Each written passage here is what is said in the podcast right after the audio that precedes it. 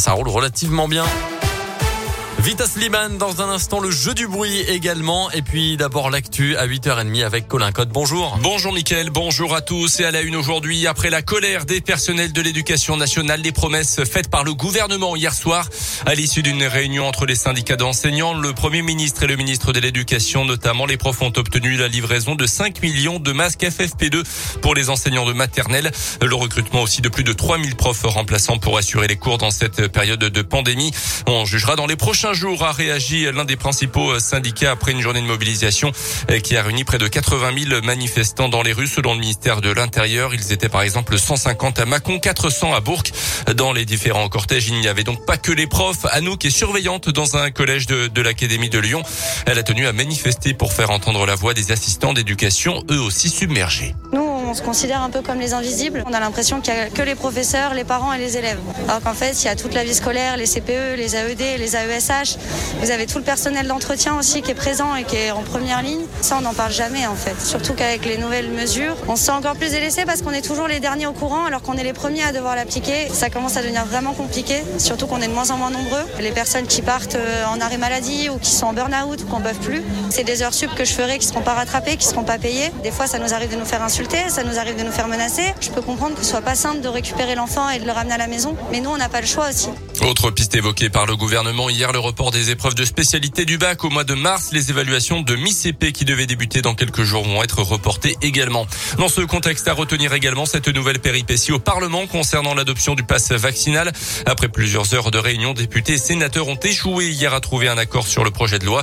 D'après la présidente de la commission des lois, c'est à cause d'un tweet du patron des sénateurs, les républicains. La présidente parlant d'une atteinte intolérable au fonctionnement du Parlement. Dans le reste de l'actualité également, un dealer d'héroïne interpellé lundi à Saint-Genis-Pouilly dans le pays de Gex. Il a été condamné à un an de prison avec maintien en détention. Hier, 6400 euros d'amende et une interdiction définitive du territoire français.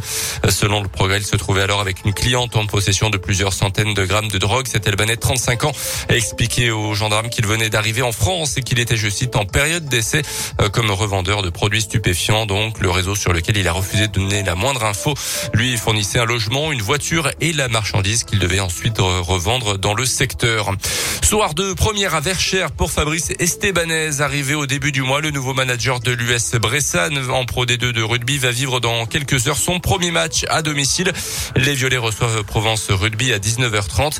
Après avoir très bien commencé l'année avec une victoire à l'extérieur, Fabrice Estebanez espère enchaîner sur un nouveau succès donc devant le public bressan. On l'écoute de l'excitation de jouer à Verchères. Hâte de voir si les Bressans vont, vont venir, mais j'en doute pas. Puis euh, non, après, pas de pression particulière. Moi, j'ai envie de faire vivre des émotions euh, à tout ce stade et euh, donc j'ai hâte d'y être. On sait très bien que c'est un public de passionnés, qui vont, ils sont exigeants et il faut, qui est exigeant sur l'engagement et les valeurs qu'on met sur le terrain. Et ça, c'est des choses, ils le savent, c'est des choses que je leur ai dit, c'est des choses indispensables à avoir dans, un match de rugby.